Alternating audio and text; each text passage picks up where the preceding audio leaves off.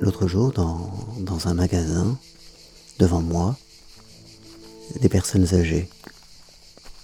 Enfin, âgées. Elles ne le sont pas beaucoup plus que moi, si même elles le sont d'une façon quelconque. Mais elles sont là un peu timides, humbles, tassées. Et, aussitôt, dans une, dans un réflexe, je me redresse et, prends un air non pas euh, fanfaronnant, mais, adulte, sûr de moi,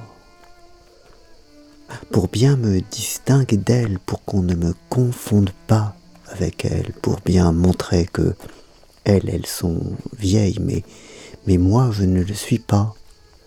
Je suis dans la force de l'âge.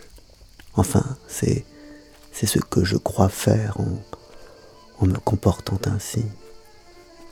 Alors même que nous sommes fondamentalement dans la même catégorie.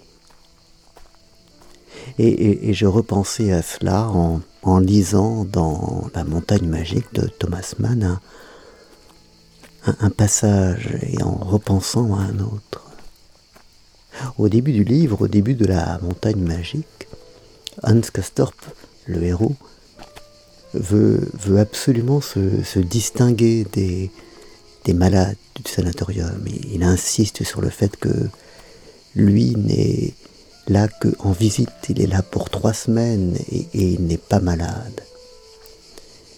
Et puis lorsque peu à peu ses sentiments changent, que sa façon euh, d'accepter les choses et de considérer les choses change, sa, pensée se renverse et, il se rend compte alors qu'il y a en fait une certaine euh, aristocratie des grands malades. Et il cherche euh, au contraire de ce qu'il faisait au début, il cherche à, se raccrocher à cette aristocratie-là, à, ne pas s'en distinguer.